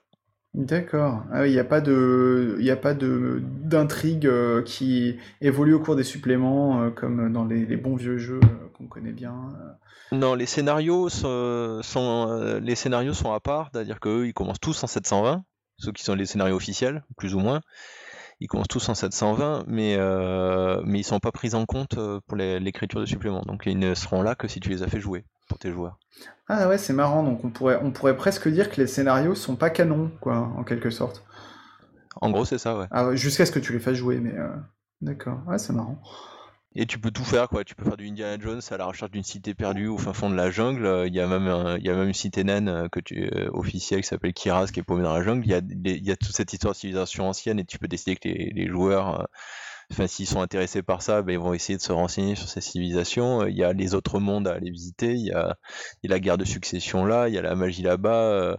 mais il y a tout. Il y a, il y a, il y a un endroit où il y a une faille dans le sol et il y a, on pense qu'il y a vraiment un des dieux qui est là et il y a un culte qui lui est rendu euh, et il y a toute une intrigue autour de ça. Donc voilà, euh, donc c'est un chouette univers et j'en suis très content. D'accord. Et donc ouais, tu disais juste pour pour voir jusqu'où euh, s'étend ta perversion, t'as combien de classeurs chez toi? 6 ou 7 je crois. et un, classeur peut contenir combien de pages? Je sais pas, mais je te dis. T'as pas envie de savoir. Ça fait euh, là celui de Arnworld que j'ai entre les doigts, il doit faire entre 2 et 3 cm d'épaisseur. D'accord. Oh là là. Oui, non, je, vais pas me commencer à essayer de calculer parce que. Non, mais en fait, euh, quitte à faire de l'encyclopédie, autant le faire franchement, quoi. C'est ce que je me dis. Il y a un espèce de côté euh, tota-, total, tu vois. Oui, voilà, exactement. Il y a des jeux qui sont. On parle de jeux encyclopédiques, de jeux encyclopédiques, mon cul, oui, voilà. Arnold, ça, c'est un jeu encyclopédique en vrai. Ah non, mais c'est ça. Enfin, moi, il y a, y a, un côté vraiment fascinant de dire, en gros, les, les, les, les mecs, ils se sont dit. Euh, tu vois, genre, je sais pas de quand date le premier truc, mais en 1982, non, mais nous, on va vraiment faire une encyclopédie. Alors, on va commencer à la lettre A. Alors, et puis, euh, en fait, 30 ans plus tard, ils, ils y sont encore, quoi. Mais c'est assez, je sais pas, il y a un côté euh, euh, entreprise un, un, peu folle et démesurée que, que même si c'est pas ma cam, je peux pas m'empêcher d'admirer, quoi. Bah, c'est touchant, quoi. Ouais, c'est ça, ouais, ouais. Et l'auteur n'a écrit, à ma connaissance, l'auteur d'origine, Enron Bean Crosby, il a écrit que ça du début jusqu'à, fin du jour où il a commencé jusqu'à sa mort. Ah bah, oh, là là, mais c'est trop beau. En même temps, ouais, ça occupe, hein, je pense. T'as as de quoi faire l'œuvre d'une vie. Ça me fait penser aux au moines copistes, tu sais. Il y a un truc de alors, en même temps, est-ce que est-ce que c'est c'est fondamentalement plus fou que euh, euh, tu vois dans des domaines artistiques Moi, je pense à mince, comment il s'appelle euh, ce type qui a écrit un truc qui s'appelle les Vivian Girls. c'est un type en fait qui avait une vie totalement banale. je sais plus, c'était un ah voilà, c'est Henri Darger. Qui, en fait après sa mort on s'est rendu compte que euh, il avait euh, avec lui, euh, enfin on a retrouvé dans ses affaires un manuscrit de 15 000 pages qui s'appelle l'histoire des Vivian Girls avec en plus des, illustrations et des peintures etc. C'est complètement taré ce truc, c'est c'est quelque chose entre ouais un, peu du domaine de l'art brut mais pas tout à fait. Euh, et c'est pareil, quoi. C'est un truc euh, avec un univers totalement délirant, euh, des, des, histoires dans tous les sens, etc. Et c'est 15 000 pages. Et le mec, il a fait, enfin, c'est l'œuvre de sa vie, quoi. Et en plus, qui a été découverte qu'après sa mort. Et tu te dis, bah là, finalement, bon, on n'est pas dans le même domaine, mais mais au niveau ambition, on n'est pas loin, quoi. Dans le genre fou comme ça, je pense à Fernando Pessoa aussi. Ouais. Avec ses multiples identités, qui serait qui s'écrivait des articles les unes aux autres pour se critiquer, etc il s'écrit, il y a, un maître, il, écrit des poèmes en tant que le maître euh, de la poésie, et il écrit des poèmes en tant que les élèves de ce maître. Bon, après là, tu vois, euh, euh, comment dire, comparer Pessoa et l'auteur de Arne, il y a, une limite que je peux pas franchir, mais oui, mais, voilà, mais je vois ce que tu veux dire, c'est les gens qui se disent, ok, l'œuvre de ma vie, c'est ça, quoi, et c'est ça. Et ça, et ça va faire, à la fin, ça fera 50 000 pages et j'y aurais passé 35 ans. Voilà, alors que toi, c'est 80 podcasts. oh là là, c'est très triste ce que tu viens de dire. Non, je ne fais, je ne fais pas que ça. Mais de toute façon, on passe, on passe tous notre vie à ne, faire, à ne rien faire d'autre que travailler. Hein. Oui, oui, c'est vrai. Donc, euh, Exactement, voilà. C'est ce que je dis à mon manager. oh ouais, ok. Quelque chose à rajouter sur, euh, sur Arne? Bah, euh, si vous êtes curieux, euh, procurez-vous le, le, classeur de base World parce qu'il passe souvent à moins 80% euh, sur DriveThru. Et ça le fait genre à 4 euros, une connerie comme ça. c'est un, bon, c'est un peu le crack, hein, c'est-à-dire que la, première dose elle est gratuite. Ouais, c'est ça. Mais, mais ça vaut le coup d'y jeter un œil et, et de s'intéresser quoi. Ok. Alors je peux pas dire que tu me l'as complètement vendu, mais je, je suis plus, beaucoup plus curieux et intrigué que, que je ne l'étais quand tu m'as proposé le sujet. Donc euh, tu peux considérer que c'est réussi en quelque sorte. Bah, tu viendras le feuilleter à la maison avec un café. ouais, c'est ça, avec plusieurs cafés, je pense. Moi, je crois que j'ai envie d'entendre un podcast où tu le fais feuilleter à com et je veux vous entendre en train de parler de ce bouquin. Ah ouais, on fait un espèce de d'unboxing de, de Arne, quoi. S'il vous plaît. Ah, ça pourrait être drôle, ouais. Ça, serait un com unbox his arm. comme ça, comme ça, je le vivrai par procuration et, c'est voilà. Un hors série de Radio Rollist en 365 parties.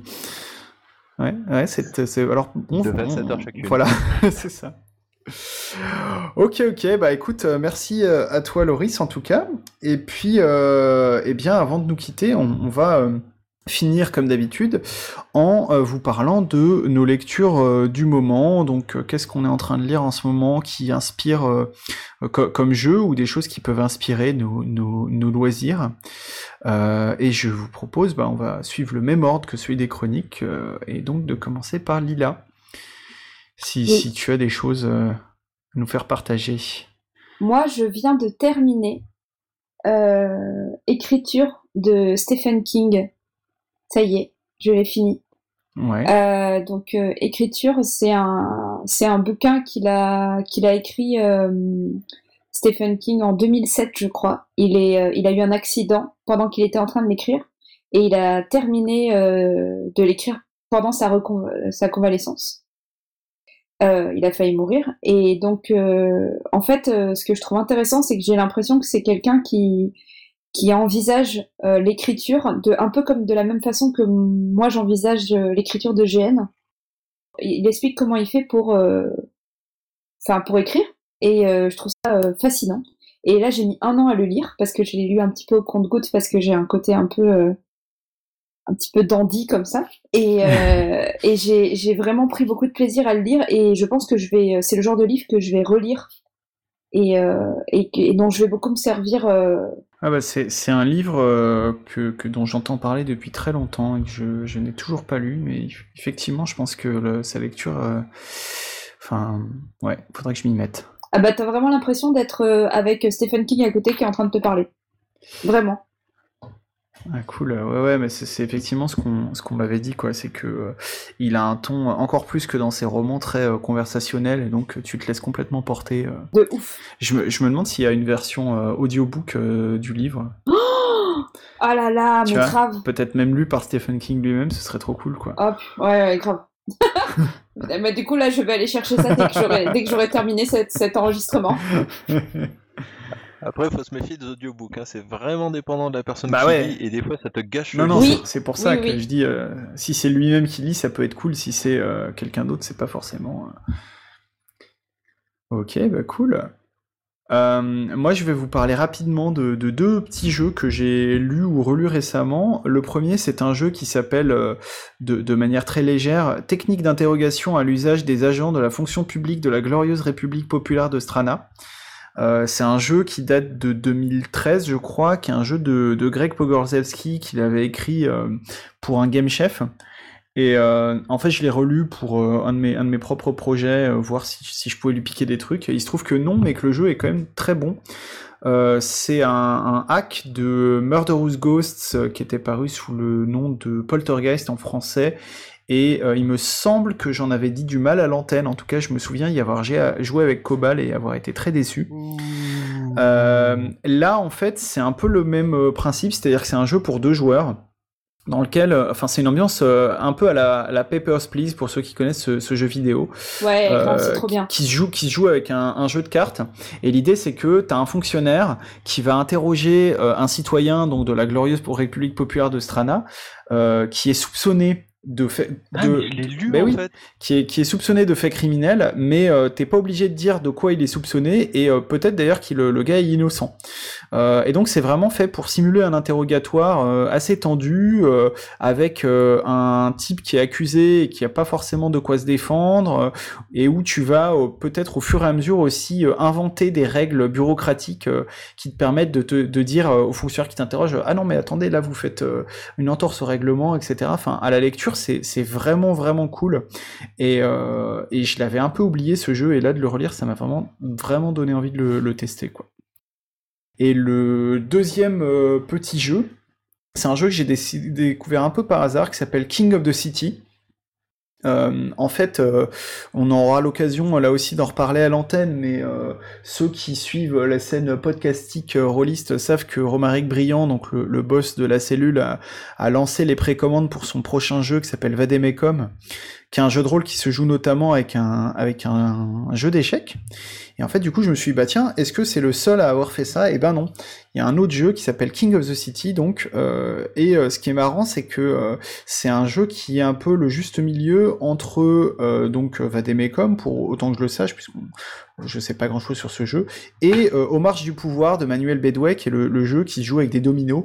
Euh, sauf que là, ça se joue avec un jeu d'échecs. Et ça se joue à deux, trois ou quatre joueurs, donc avec un, plateau euh, adapté à chaque fois. L'idée, en fait, c'est que tu joues des gens euh, qui sont des, rois au sens propre ou, ou figuré de, de royaumes ou de domaines et qui vont se tirer la bourre les uns avec les autres. Il y a un petit côté Game of Thrones assez assumé. Et l'idée de base du système, elle est tout con, mais ça marche assez bien. C'est tout simplement que tu vas déplacer tes pièces à peu près comme euh, dans un jeu d'échecs classique, sauf que chaque mouvement d'une pièce s'associe à un mouvement euh, physique ou, euh, ou abstrait de la pièce dans la narration. Euh, donc ça peut être la pièce qui se déplace d'un endroit à un autre ou la pièce qui va effectuer une manœuvre, genre je m'introduis dans le bureau de machin pour voler les plans, etc. Donc en fait c'est juste une manière de, comment dire narrativer un- une partie d'échecs et, euh, et ça m'a l'air assez efficace en tout cas sur le sur le papier. Là aussi j'ai pas encore eu l'occasion de le, le tester. Alors, est-ce qu'on peut hacker ce jeu pour jouer avec un plateau de Jambi Euh, alors, c'est fort possible. Euh, on m'a aussi suggéré, tu vois, de combiner euh, King of the City avec Tempête sur l'échiquier. Et à mon avis, là, tu peux te faire des trucs assez sympas, quoi. Parce que pour les auditeurs qui connaissent pas le Jambi, c'est quand même un jeu de, qui rappelle les échecs, mais où on qui se joue à 4 et qui est plus une simulation de politique euh, avec un leader, des militants, un journaliste, un assassin, etc. Que plus que les actuels, on va dire une politique actuelle, plus que les échecs, qui est plutôt une politique médiévale. Ouais, ouais, ouais, non, c'est assez cool d'ailleurs comme, euh, comme jeu. Ah, j'adore. En tout cas, voilà pour mes deux petites lectures. Et toi, Loris? Ah zut, c'est à moi.